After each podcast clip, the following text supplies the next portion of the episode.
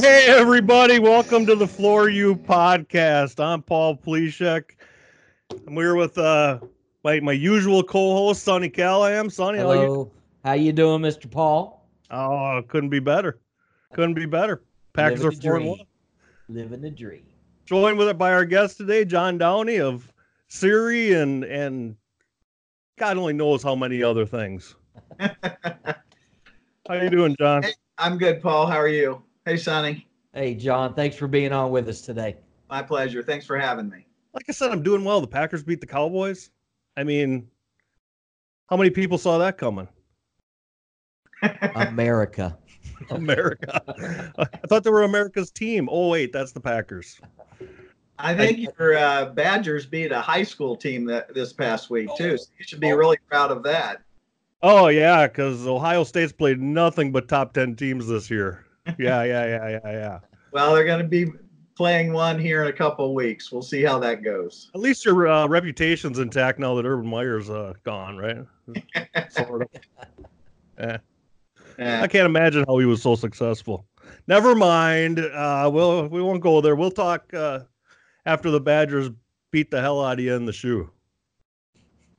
Three weeks. We're not going to talk for a while. That might be a few years before that happens. So we're going to schedule you for 2027. Oh man, boy, I can't wait to talk to you guys after that game. Meantime, Sonny's sitting there going, "Yeah, I don't know. I, th- those teams don't even sound familiar to me. Uh, are they in the SEC? Yeah, yeah. They're out of the top five. I don't care. Are they? Is Ohio State out of the top five? No, Ohio Ohio State's probably five, four or five. Yeah. yeah, they're, they were. I think they probably are still at four. They were at four last week. Yeah. Badgers uh, won, but number seven was it number seven? I always mix them up. Clemson or Auburn? Which one lost on? Uh, Lost Auburn to- lost. Lost Florida. Auburn lost to lost. Florida. which means the Badgers will probably drop because that's just how it works for the Badgers. They it, it never works out in their favor. Look at what they'll be the first undefeated team to miss the the uh, college playoff. Really, John? Sorry. Hey, we're recording here. I'm trying to turn it the volume off. Sorry, I didn't. I Let's go didn't- back to I'm the only one in the office. Go back. hopefully it's not a real busy day. I was just going back to dirty deeds while your phone was ringing. All right. We're back. So, so, but on that note, you know, we do we do have some sports going on. We do have. uh It's a great time of year. It's a great time Oh, of it's year. the My best time of year, no doubt. my my Brewers Baseball's in the postseason. my Brewers led for about eight and a half innings. That was nice. Kicked the ball. I really thought the Brewers, uh, they were on a roll. Um, Yeah.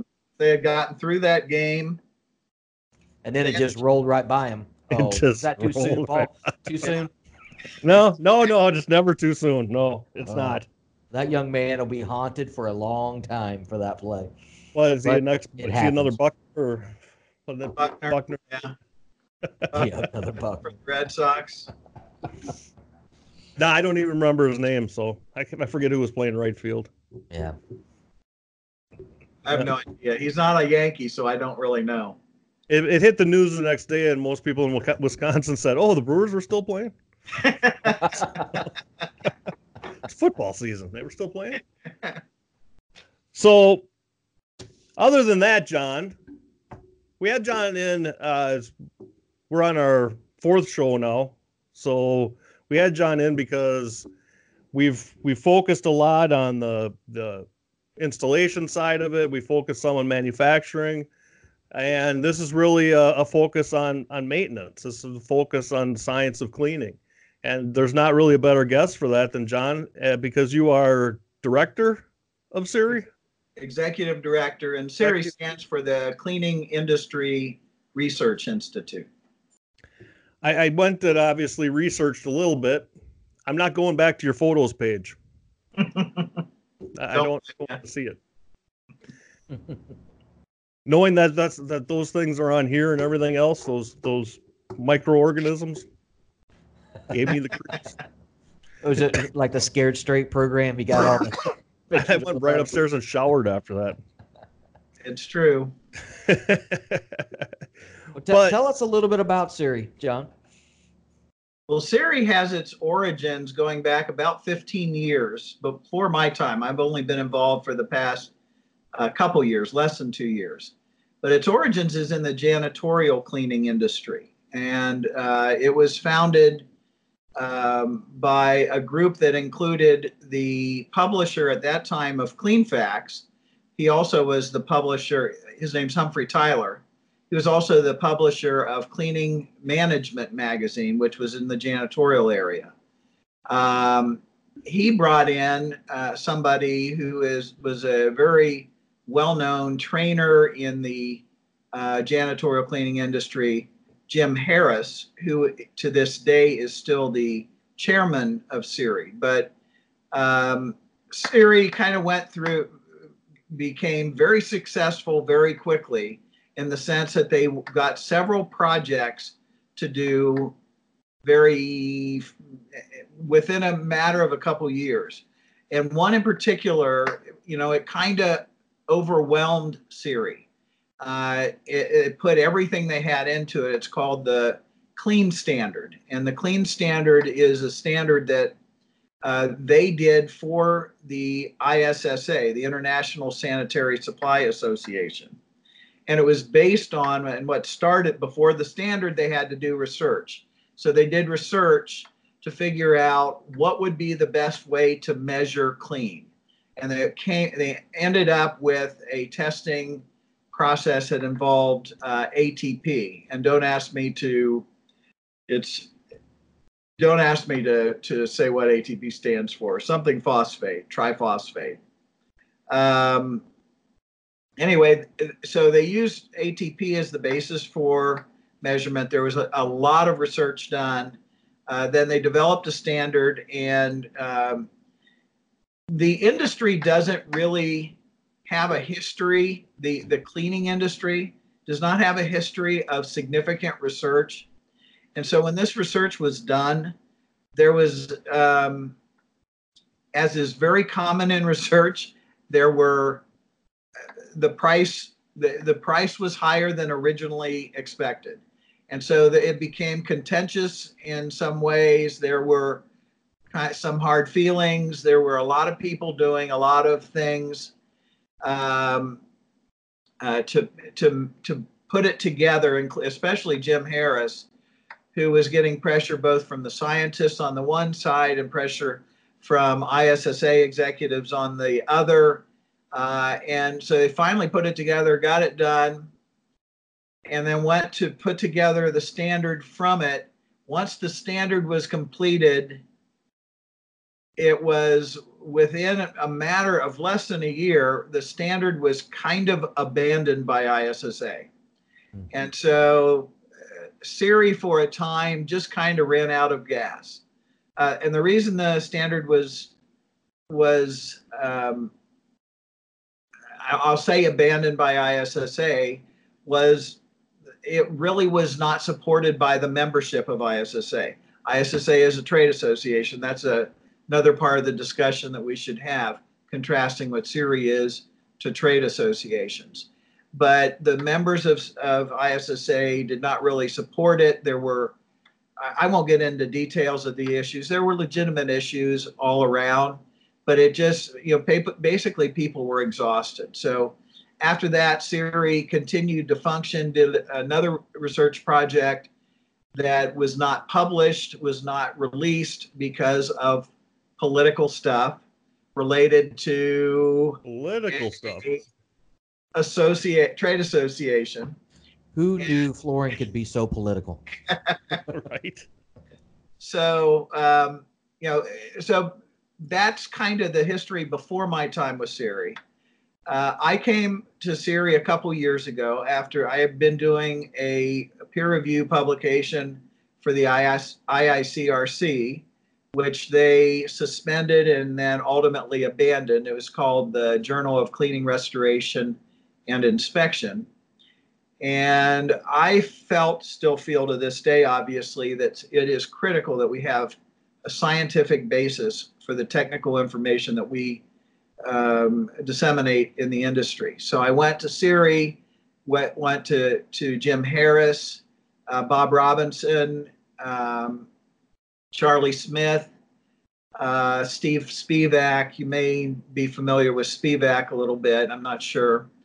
Uh, the basically the people on the executive committee, and we kind of um, re-envisioned what CIRI was. I, I called it uh, not a restart, but a or a relaunch uh, in technology. I can't It's think a of the- reboot. a reboot. That's it. Yes, that was exactly it. So I, you know, I I kind of pitched it to them as a reboot.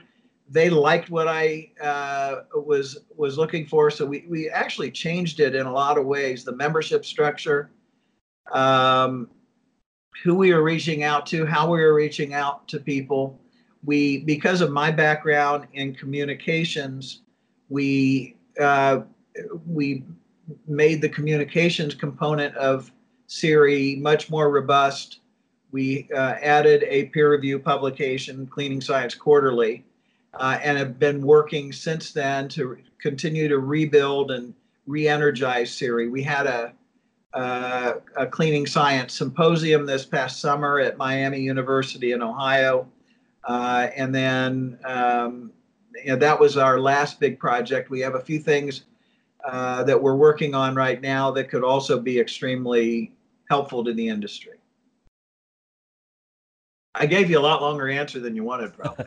Well, I, I think the fact that both Sonny and I shut up for about five minutes there tells us how much we were interested in the answer. So.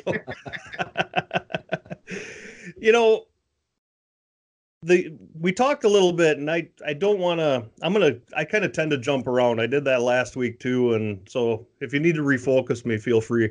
Um, we talked a little bit about the relationship before we got started. The relationship between different standards organizations if you go through the flooring industry, just the sheer quantity of of industry related groups and associations and Too many acronyms. Oh my Too many gosh. I know. What is the relationship between CIRI and IICRC then? Because you've got an organization that is the Institute of Inspection, Cleaning, and Restoration Certification, obviously a certifying body, standards organization. But their goal, of course, is to have science based standards, science based uh, certifications. Is there a relationship between CIRI and IICRC right now, or is there a, loosely based one? How do they interact? So we're working together. Kind, honestly, we're working together to work together. That would be the best way I could describe it. Okay. the and there is an awareness i think an increased awareness in the iicrc about the importance of science and especially in support of standards um, but uh, on the i i gotta be a little bit careful on what i say because i want to be nice Uh, we'll, we'll we'll both be careful today. How about that, John? committed- has not historically been committed to science. Um, and I, I say, Wait, wait, wait, can you can you can you say that again? I'm gonna No, make you say I it. want you to, to erase that. Cut that out. The, Uh, it- it's not that they aren't, as I said, there's an increased awareness and appreciation for that. Uh, my goal in working, when I worked directly with the IICRC, was exactly what you're talking about. And ultimately, they opted to not do it anymore. The IICRC, under the law, as the type of organization they are, is they're a trade association. They're a 501c6 trade association. Now, they don't uh, really operate, that's not their primary function, but it is what they are. Uh, and uh, CIRI is not. CIRI is a professional technical organization. It's a 501c3 nonprofit. And a lot of people don't understand the distinction, but it is an important distinction. A trade association, as I said, that's what ultimately what the IICRC is. I There- agree with you. I'm just I'm, I- I'm nodding I- my head, smiling. had some some conversations about this. There was all trade associations responsibility under the law. Their primary responsibility is to their members. So the IICR and the IICRC claims they don't have members, Registrants. registr- registrants, and they have certified firms. I think if it ever, if we ever had to have a um, test under the law in court about the membership of IICRC, it would be their certified firms. They are essentially a membership class.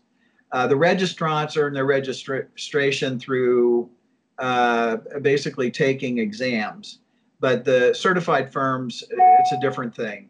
Um, and that's what they are. Now, now CIRI, on the other hand, as a professional technical organization, its responsibility, and again, this isn't me saying it, this is under the law. If you read the statutes and you read uh, court decisions relating to different types of uh, organizations, CIRI's responsibility is to the overall industry and to the public.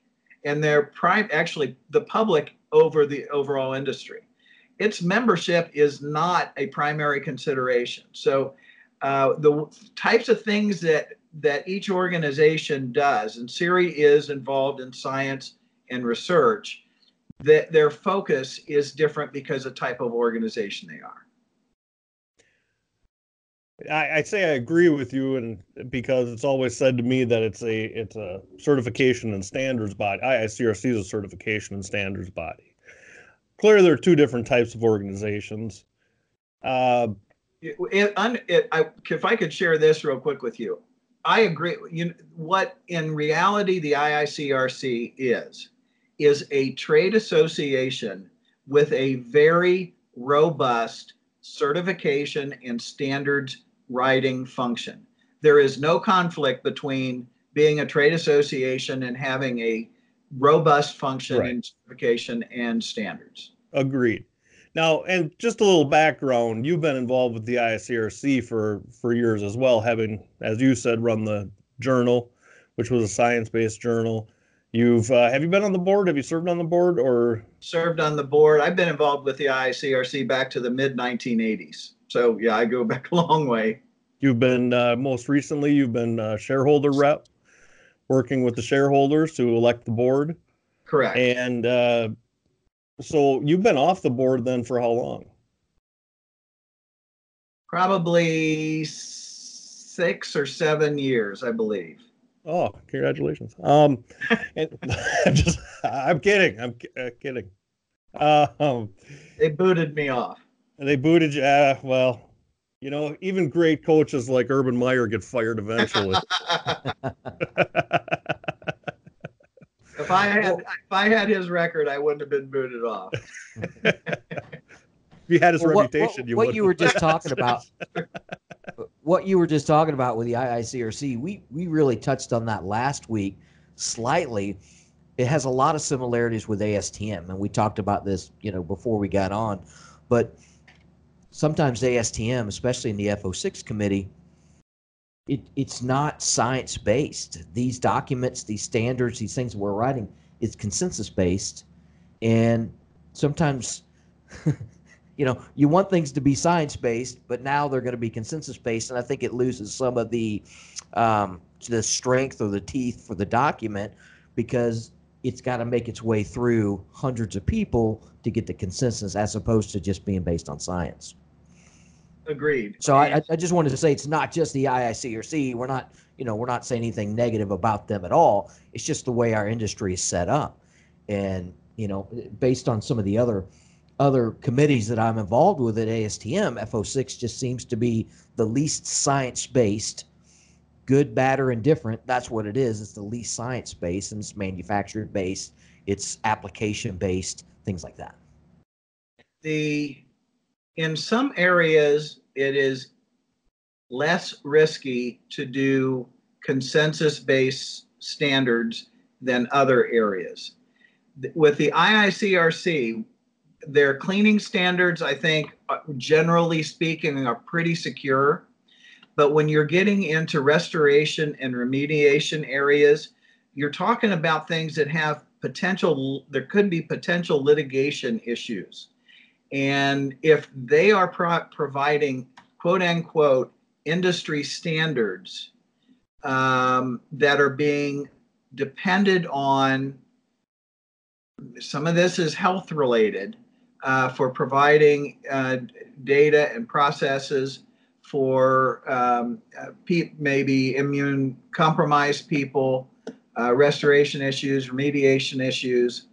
Uh, if if you aren't grounded, even if even with the even with the um, disclaimers that you'll see on all their standards, if if you are presenting this as an industry standard, and you're the organization that did the standard, um, if it gets into litigation, they and they recognize this. That's why they're interested, I believe, in in trying to develop some some science. Uh, there is a potential um, liability there. You mean uh, indoor air quality is a, a potential hot button? Just a little. Slightly. But we get we get into this everywhere, right? So consensus it only really takes over where fuzz, where science is fuzzy or where science is unclear. We could talk about any subject you want in that area. The reason there's a so-called consensus on global warming is because it's not proven or it's not at least proven how it's caused. If it was proven, it would be fact, not consensus. So there's a there's a difference there between what you absolutely can prove and those gray areas are really where consensus comes in what the testing methods were how it was how that conclusion was reached the scientific process in reaching that conclusion. And so where does CIRI come in and say when when you you, you have certain test sample size that give you a, a greater indication of consistency? You have different test methods and the, the more you refine it down. How does CIRI continue to go on then and prove their their their the results of their tests what do you do to go back and then try to um, further test your hypothesis or do you just leave that then up to other organizations or see if there's any disagreement well right, CIRI basic, you know, we CIRI has one part of our, in fact, it's the most critical part of CIRI is uh, the Science Advisory Council. Uh, and the Science Advisory Council is a group of uh, scientists, all of them researchers, who have been involved in doing uh, various types of research over a long period of time. Uh, the council, the chairman is Steve Spivak. The council includes uh, Richard Shaughnessy, who is one of, if not the world's foremost uh, expert in indoor air quality. Sonny, I mean, he's he's right up there. Gene Cole is another member. Uh, Greg Whiteley is also a member, and Greg is, and, and Gene, first of all, it, works in collaboration with uh, Whiteley, uh, or not Whiteley, uh, with Shaughnessy on a lot of things. Greg Whiteley uh, in hygiene and disinfection is um, certainly one of the foremost uh, researchers, and he also is a manufacturer. Um, we have a couple other members, John Richter, and um, try. I'm I'm going to be embarrassed that I don't remember all the all the SAC members, but they're researchers and, and and scientists. That's what they do. So what CIRI does, we aren't, I mean, we don't have a budget to do research on our own. We can only do research if whether it, if uh, organizations reach out to us and say, we would like, we would like to learn this, and we would like you to develop a, you know, a protocol to test this and that's where CIRI comes in. And and okay. uh, we're you know we're working with some people now on developing. You know, you start with a, a in science, you start with a hypothesis. So you you you develop a hypothesis. From that hypothesis, you develop a protocol to test it, and then you do your testing, and then you do an assessment of your test results. Um, it if is they if they prove if you prove you're right, you've got a result, and if they prove you're wrong, you develop a new hypothesis. Sounds like a scientific method to me. exactly what it is. and uh, and honestly, in science, the way it's looked at is, uh, regardless, you know, the the actual research is valuable, whether it proves your hypothesis or disproves it. It it basically gives you information that you didn't have before, and then from that you develop it. Um, I, I will add something that you know you probably aren't aware of. I wasn't aware of it. I think very few people in the cleaning and restoration industry are aware of it. And that is there is a very large body of research that has been done that is at least overlaps with related to the things that we do in, in our industry. And that is in ap- academic research. Um, I attended a conference at Ohio State. Um, Excuse me. O H I O. Never heard of Uh, I like uh, their band. the end of July. I and um, it was an academic conference. I was the only speaker there who came from the industry, um, the, from the cleaning and maintenance industry, and the and the, the conference was about uh, carpet as a basically its its role in the indoor environment. Uh, You know, and and most of the papers presented talked about carpet being a environmental um, problem, and um, you know, a emitter and resuspender of soil and particles and mold and things like that. So there's been a lot of research done, but what was there were two things I would say about that. One is the research that's been done has been done largely ignorant of what is in the what is the real world of the of the cleaning industry.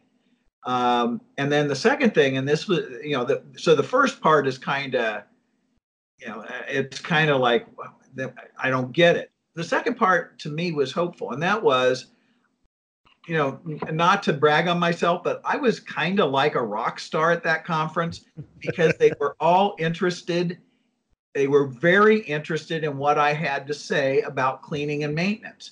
That told me that there is a hunger, there is a recognition that there needs to be a connection and that, that's what's missing is a connection between research and practice and that uh, you know if you really want to know what i think CIRI's role is it's to be the connective tissue between research and practice No, I agree. I agree. I mean, it's almost, it's.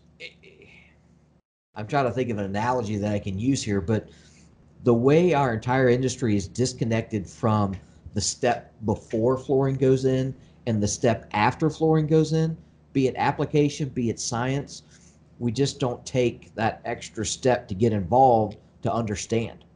You know, and and, and like what you said before, I think it's funny because, you know, I, when you said that, that the carpet was bad is what they were talking about, I just wanted to go, and I'm sure that was written by wood people because the carpet people are going to say, I did a research where wood is bad. You know, you, you never know. The truth is usually in the middle somewhere. But there's a there's a complete disconnect, and there should be a body somewhere that can say, carpet's bad, but it's better than wood for this. Wood is or you know good or bad. Here here's the here's the good points. Here's the bad points. Let the consumer make the educated decision. Well, Hey. haven't there been haven't there been some studies that actually properly maintain carpet is better for indoor indoor air quality than than something that doesn't hold any soils whatsoever? Yes and the it what to me the most fascinating part of that conference was that none of that research uh, wh- which most of it is dated. I mean, it goes back a lot of it between 10 and 25 years. Um, that research does not seem to have made it to these people. I had a fascinating conversation, though, with a woman, researcher. I can't remember the, the, the university she was with. Uh, but I actually um, her research basically showed that carpet was a emitter of particles or resuspender of particles at a much greater rate than hard surface floor. She did a direct correl- comparison of carpet and uh, hard surface floors, and she found in her research that carpet resuspended much greater than hard surface floors.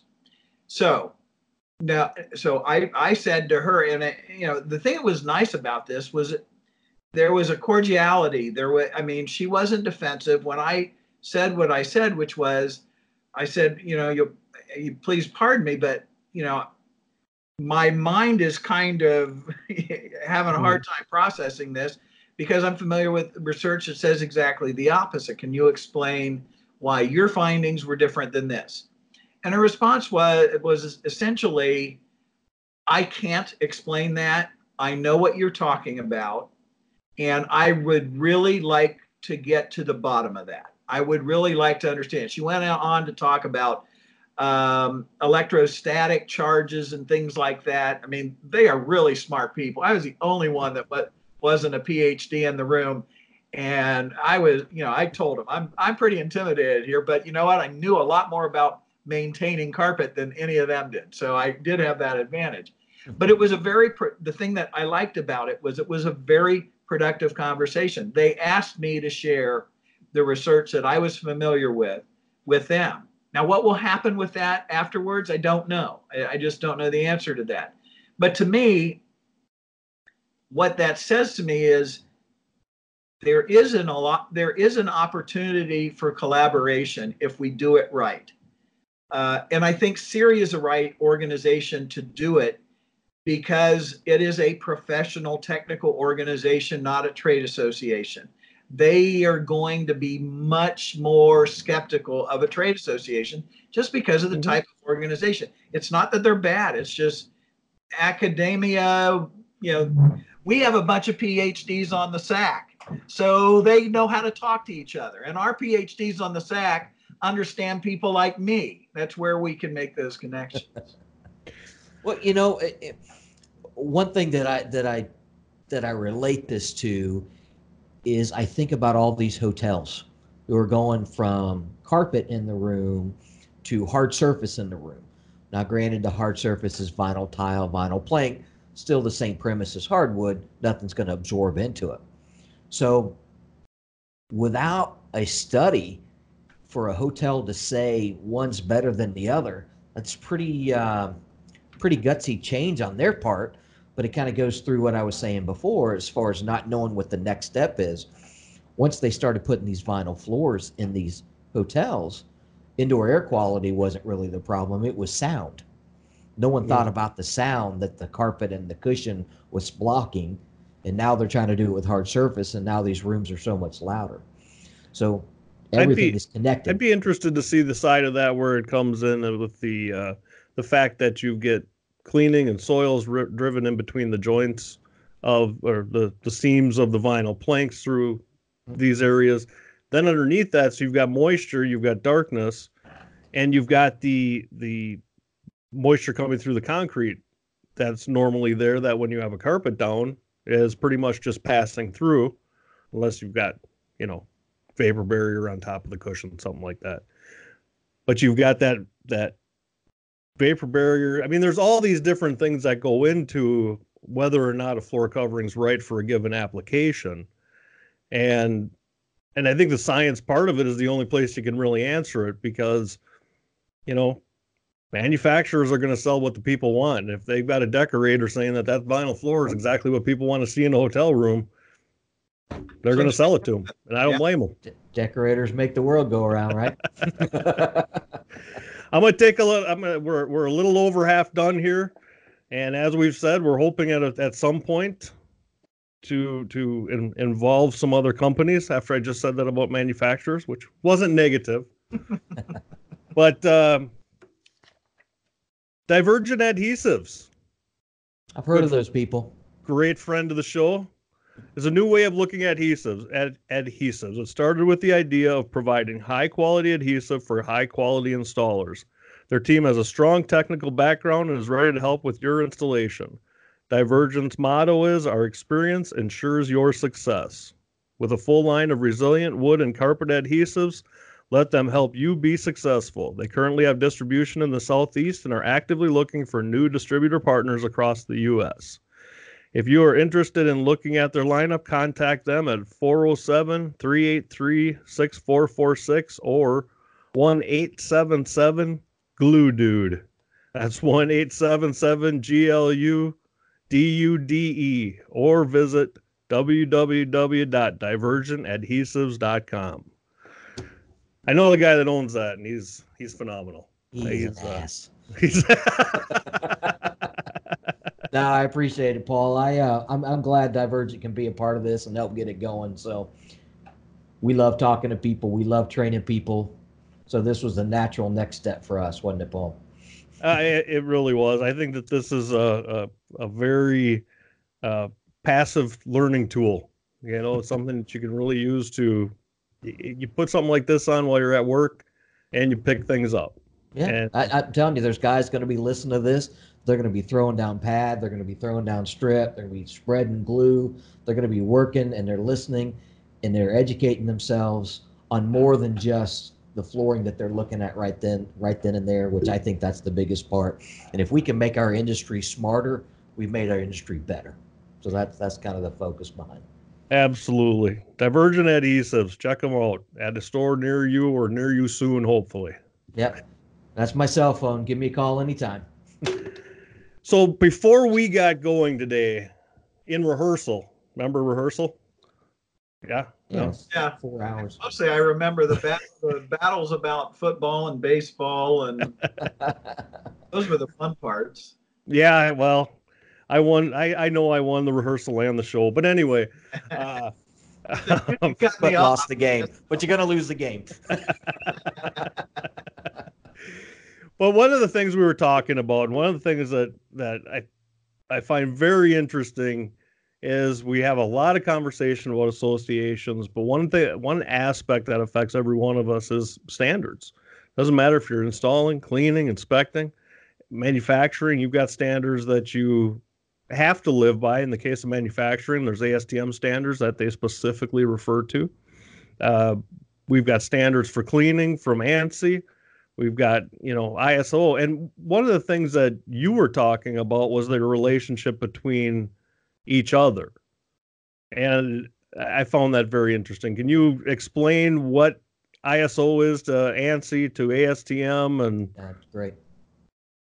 Sure. Um, as my understanding of it is, and again, we had some discussion that there may be some gray areas that uh, we need to uh, get clear. But my understanding is that Yeah, as a general statement, what you're saying, this is a general statement, is completely true. Yeah. yeah. Okay. Uh, and that is that ISO is the international organization uh, that oversees standards worldwide. And under ISO are typically either national or they could still be international organizations that um, uh, do standards within countries and potentially within re- regions. You're 0 for 2. At least I was quick on that one. Um, The only thing left is the fax machine may ring. you just jinxed us. You totally jinxed. us. what with a call from the 90s? What are you serious? That's right. Um, so under under the internet ISO is uh, are these uh, either national or regional. For instance, I believe there is a, an organization that covers the EU. Uh, there may also be some, or at least one organization that covers the UK separately or distinctly from the EU overall. But there are international, there is the international organization, there are national organizations that oversee standards writing. And then there are uh, organizations such as ASTM, IICRC, I believe ASHRAE is another standards writing organization. These are organizations that have been accredited by the national organization. In this case, it would be uh, ANSI, uh, American National Standards Institute certifications. Um, and th- so ANSI doesn't write them, but they, they basically establish the process and monitor the process that individual uh, organizations, um, sta- um, what did I say? Um, um, accredited standards writing organizations uh, use to put together standards. Uh, as I understand it, all of the ANSI standards uh, are consensus standards. You you talked a little bit about consensus before, Sonny, and I, I thought that that is an interesting discussion. You know that whole area, what's consensus as opposed to science, uh, and how do they uh, work together? So, as part of that, we talked some last week, although we probably should have talked more about ASTM, but IICRC is an ANSI body. You've worked with IICRC, I've worked with IICRC. Sonny's a, a TAC chair with IICRC. Um, IICRC has really added a lot of, of pins, a lot of different standards that are under development where do you see that going as far as the amount of standards that are developed, the kinds of standards that are developed? Do you see that expanding? Do you see that kind of riding the same wave it is now or the same the same path it is now with the number of standards that are out there and worked on? Each new one they add, obviously, you've got to review standards that are existing. Each new one that's added has to then exist within the organization for basically perpetuity. Where do you see that going with IICRC? How far do you see them their reach? Well, I'm an outsider on that, so you know I will give you my what I've observed. But you probably would be a lot better than me since you you serve on the board of directors of the IICRC to provide. Way to call, way to call me out. Thanks. Just saying. uh, of course, you're not you know, on the board, that doesn't mean you're on the standards uh, and directly involved in overseeing standards. Uh, however, as as best I can tell, observing what's going on, it seems that the IICRC is kind of moving in the direction of ASTM and ASHRAE in particular, who tend to that I, these are the organizations that I'm at least somewhat familiar with who tend to break standards into smaller chunks and and publish kind of technically specific standards as opposed to large standards. The IICRC typically has done large standards, a standard on water damage restoration. Uh, as, as, a, as a good example, um, I think that. How would, how would they break that up? Pardon how me? Could they, how could they break that up? Some a, a subject like that, how could that possibly be broken up into smaller standards? Well, I, am not certain, but my guess, my, my thought would be that you could break it up into types of water loss and types of, you know, because the whole idea in water restoration is to take things that have been water damaged and get them dry and decontaminated. And different types of water loss uh, the the the dynamics involved in in fixing them are uh, in in restoring the those um, uh, um, environments is different. So they could break it down and focus on, you know, I, lack of a better, you know, you could be looking at wall cavities. You could look at wall cavities from the perspective of um, a a, a water pipe break as opposed to a hurricane or a flood, you know, a water, you know, different types of water that comes in. There are a variety of ways they can break it down. Now, I don't know that they're going to do that. I'm just saying that in what they, it seems like what they're doing and taking out a lot of new pins is they seem to be more narrowly focused on in these pins. Now, the good thing about that is you, it is easier to develop a standard when on on, on something when you're not trying you're, you're not trying to standardize the whole universe of that subject matter but only a, a particular part of it um, the challenging thing for the iicrc i think will be every standard they do, they've got to get a consensus body Mhm. and uh, they've got to have meetings. I mean, it, it, each standard they write has to be properly represented in order for it to meet ANSI guidelines.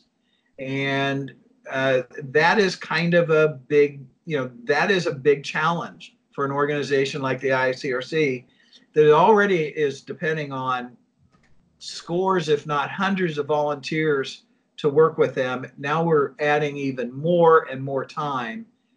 They're already challenged that way. Can they do it? Sure, but I mean that it, it will be interesting to watch. Yeah, I think that there's some some ideas there with different standards being broken up that could apply to certain ones that I've worked on recently and looks like it is applying to it. I'm not sure there's public knowledge about the latest pin. I know they announced it at AIM, but I'll I'll leave that to them. Um, I would see those standards as being developed more much more quickly and I would see the review process of standards that were much were broken up greater into smaller pieces as much easier.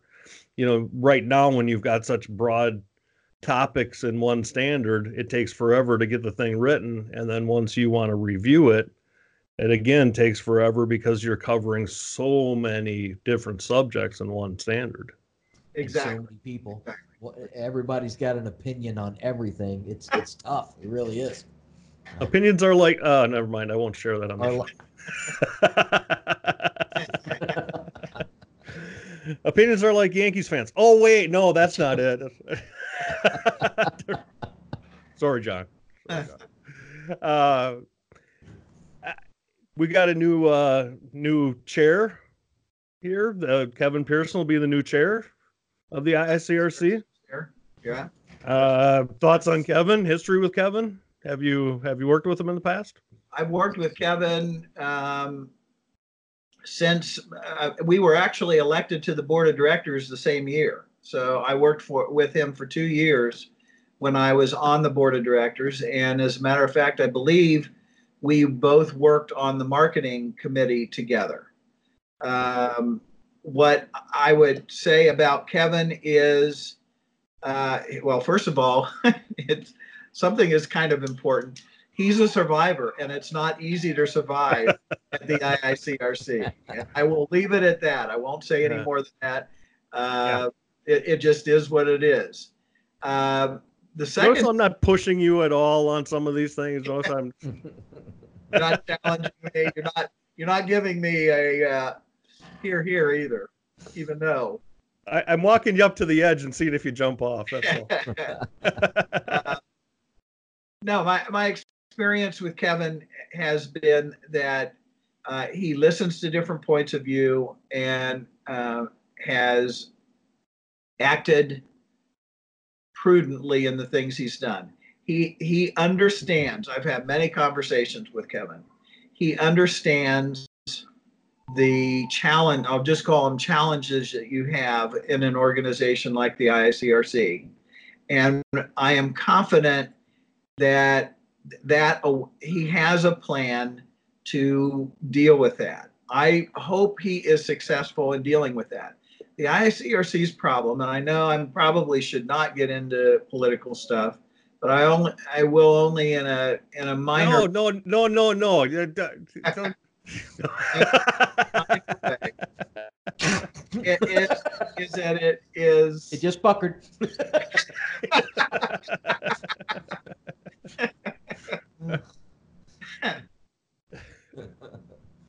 it is a highly successful organization that has a lot of strong personalities involved in it, and um, it uh, is um, so it is subject to possible uh, influence by parochial interests, and as a consequence of that, um, the, there is has been, and I told you, I go back to the uh, mid 1980s in observing the IICRC. That's not quite the beginning, but it's pretty darn close. Uh, when I was involved, it was pro- it was a for-profit organization with the shareholders with only a few, couple uh, association shareholders, primarily individual shareholders at that time. So I go back a long way with the IICRC, and the the the, the thing that I have noted repeatedly is that a, a propensity within leadership, and I want to distinguish leadership to function. Uh, within leadership, for the IICRC to go through frequent revolutions, um, and um, they are usually they're almost like coups, and there is um, a lot of political stuff going on, a lot of, uh, and and the thing about it is, I can tell you, they're well-meaning people. It's not like you've got. We have a tendency sometimes to look at it as the white hats versus the black hats. Each side sees themselves as the white hats trying to do the right thing. But oh, I, I agree with that. I, we went through that a little bit last week on the show, talking about, you know, there's different opinions, but it's not like one group's trying to destroy something. That's just different ideas on what the path should be. And... About exactly about the way you go, you go about it. Now, the thing that I, uh, the, the thing further that I have noticed that I will say is when the IICRC get, goes into a stage where there is the transparency gives way to um, almost an, an umbrella of secrecy where things are not uh, kept public but but discussed behind closed doors almost always that happen when that happens with, soon thereafter you have the mess of the revolution uh, yeah. And it is justifiable.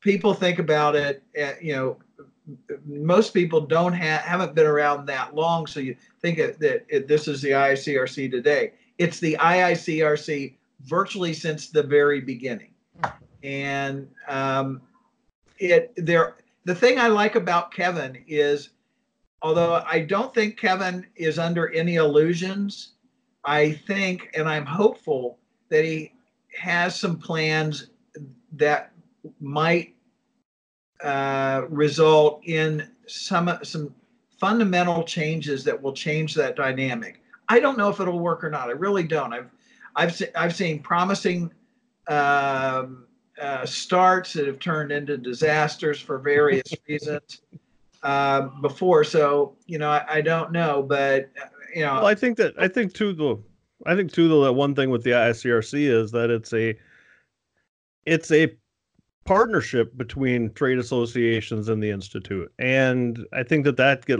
gets lost sometimes. And you know, you again, if you just take people that have the best intentions, sometimes that doesn't always appear that way to people that have other ideas. We just have the idea that um, trying eh, where where a movement to try to get the best candidates on the board really appeared to be to the other side to be a movement to restrict the way the shareholders had elected directors.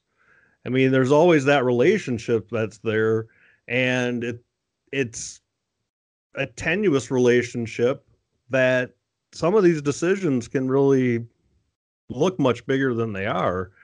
I would expect that people would understand that and and maybe start to talk more about those types of decisions back and forth, have more communications about those types of options when it affects, you know, the the the bylaws of the IICRC outline the powers of the shareholders and the powers of the board of directors. And so if those two powers aren't understood and respected and and if something is to change there talked about uh, that that kind of helps to further that divide doesn't it? Absolutely. That's where i say the communication you need transparency. I think kevin has some ideas that will help that.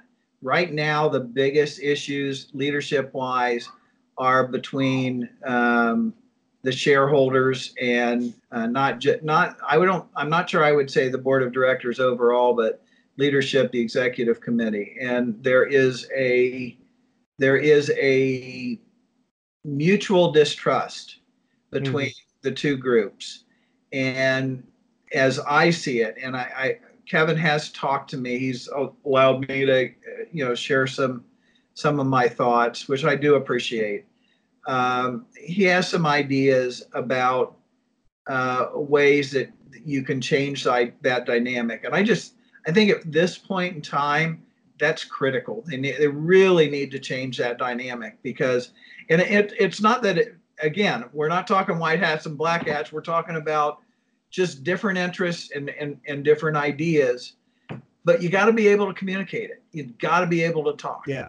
If you can't talk together, you're going to be talking separately, and that doesn't go well for the IICRC. Never has. It- No, that- and don't that's true in everything, John. That's a great statement. I know. True in every. Now I got a question for you. Sonny and I were talking a little bit beforehand about we- we're trying to get other parts of the industry to understand each other better, right? So we need cleaners and we need we need consumers to understand installation. We need installers to understand everything that happens after it's installed. But I don't know if you've got a thought on this, Sonny. It just kind of dawned on me while we were talking about it. But we talk about cleaning of the substrate. Now that's not a a, a microbial type cleaning, but sciences of, of soil suspension and removal, sciences of of how to get those bond breakers off that subfloor. It'd be interesting to see if there's some sort of connection there between cleaning procedures for subfloors and how to better prepare them. Oh, absolutely. I mean, we we can, you know, I can't tell you how many times we've gone to a claim, an actual claim, not just a complaint where there's a failure, and one day over my whole claim claim thing with you, Paul. but we go to the job site and we can't figure out why is something not sticking? Why is it not sticking to the substrate? Because there was something there before. It may not be there now, but there was something there before. Um, so if we could have a, you know, if we could better define, I don't know if define's the right word, but if we can better describe that to the installer to help them understand, I, I'll give you an example. John, you'll get a kick out of this. There's still a lot of guys who use wax-based sweeping compounds, and they'll sweep the floor with that wax-based sleeping compound. What is wax? wax, is wax is a debonder. Nothing sticks to wax. Every time I see it, there's groups, uh, uh, Facebook groups that they'll s- oh, on the job site sweeping with my compound. Like you can't do that. Been doing it 20 years. Been doing it 30 years. So being able to to show the science behind why that doesn't work would be a great example, Paul. And your uh your hotel Wi-Fi is starting to freeze up on us, so just that's what Uh-oh. I was smiling about. I can't hear you, and the way you're freezing up now and then is hilarious. ugly mug to begin with, so I can't imagine when this freezes up. you know, I, I think it's funny though. I've been sitting there trying to figure out what's this backdrop. What does it look like? I look like Diamond Dave, the redneck ninja. So if you go to YouTube and, and search Diamond Dave, like, dang, they're at the same place. That's exactly what I look like. You don't have any guns in that room, do you, Sonny? I, Yeah. This one right here. Judy John. well, John, I appreciate you joining us. We're coming up on our hour here, and I don't want to keep you uh, too much longer than what we've committed you for. I think we've left a lot of information out here. I'd like to have you back in the future. But t- t- tell us about how you can uh, how you can join or start to participate uh, participate with CIRI, and who who you who's really eligible to join or or likely to join CIRI. So there are three membership categories, and, and thank you for the opportunity, uh, Paul. Uh, there are three, there are currently, there are three membership categories. Uh, the first one is, uh, the category is trainers and instructors. Uh, the second category is researchers and um, scientists. And then the third category, and this is kind of weird, especially given the some of the conversation we've had, is it's a partner membership category for trade associations. Um, the first two categories are individual categories of membership, and uh, they're kind of self-explanatory. The benefit of of a uh, somebody that does training to be involved in a cleaning science research organization is, you know, pretty obvious. You know, you want to get good information, useful information to be able to use that in in the training programs you develop. The second one for sci- again for scientists and researchers is fairly obvious. Uh, they're the people that do the the research and the science, and uh, we have a fair amount of involvement in that area that we want to develop even more.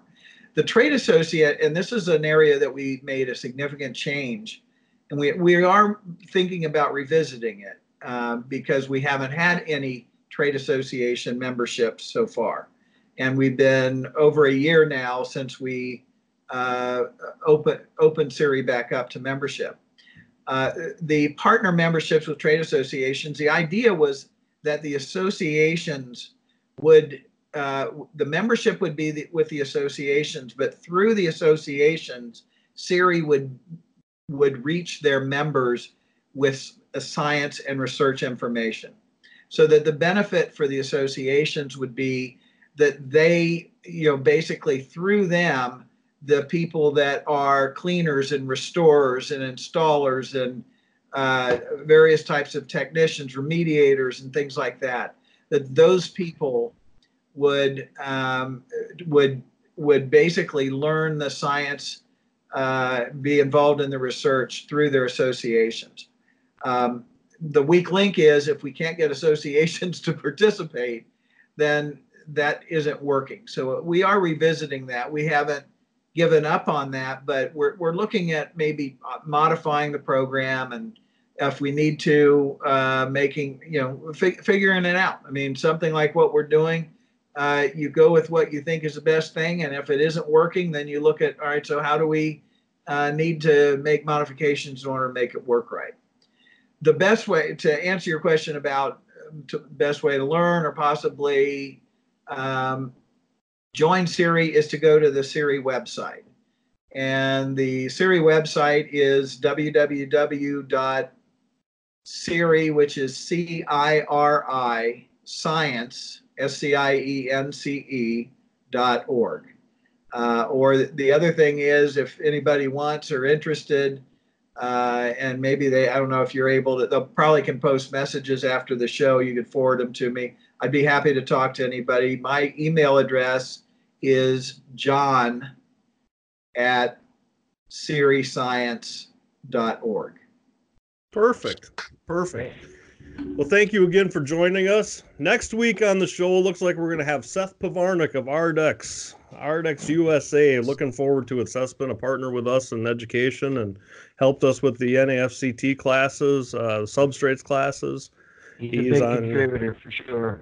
Yep, he's on the uh, S220. He's the vice chair of the ISSI uh, in, Introduction to Subfloor Substrate Inspection for IICRC. And really, just as far as floor prep goes, as far as as as the science of, of installation goes, one of the smartest guys I've ever talked to. You want to reach out to us, you can reach us at floorupodcast.com shortly. That's almost done. You can email us at floorupodcast at gmail.com. I am Paul Pleshek. He was Sonny Callahan, and he is John Downey. Thank you guys very much. Hey, and, real quick, real quick. Yes, sir. I got a, I got to give a shout out. Today is my sister's birthday. Happy birthday, Kathy Williams. Love you, and uh, now I'll know if you watch or not if you say something back to me so now you're going to make me look bad for not saying happy anniversary to my wife. Thanks, Sonny. No, Appreciate you better it. do it. Appreciate do it. it. 14 years with my wife, Cindy Pleshek, as of today. She must be a saint. she is. Uh, Thank you guys very deaf, much. I guess. Thank you guys very much, and we'll see everybody next week. Thanks, Paul. All right. Thank you. Thanks, Thanks John.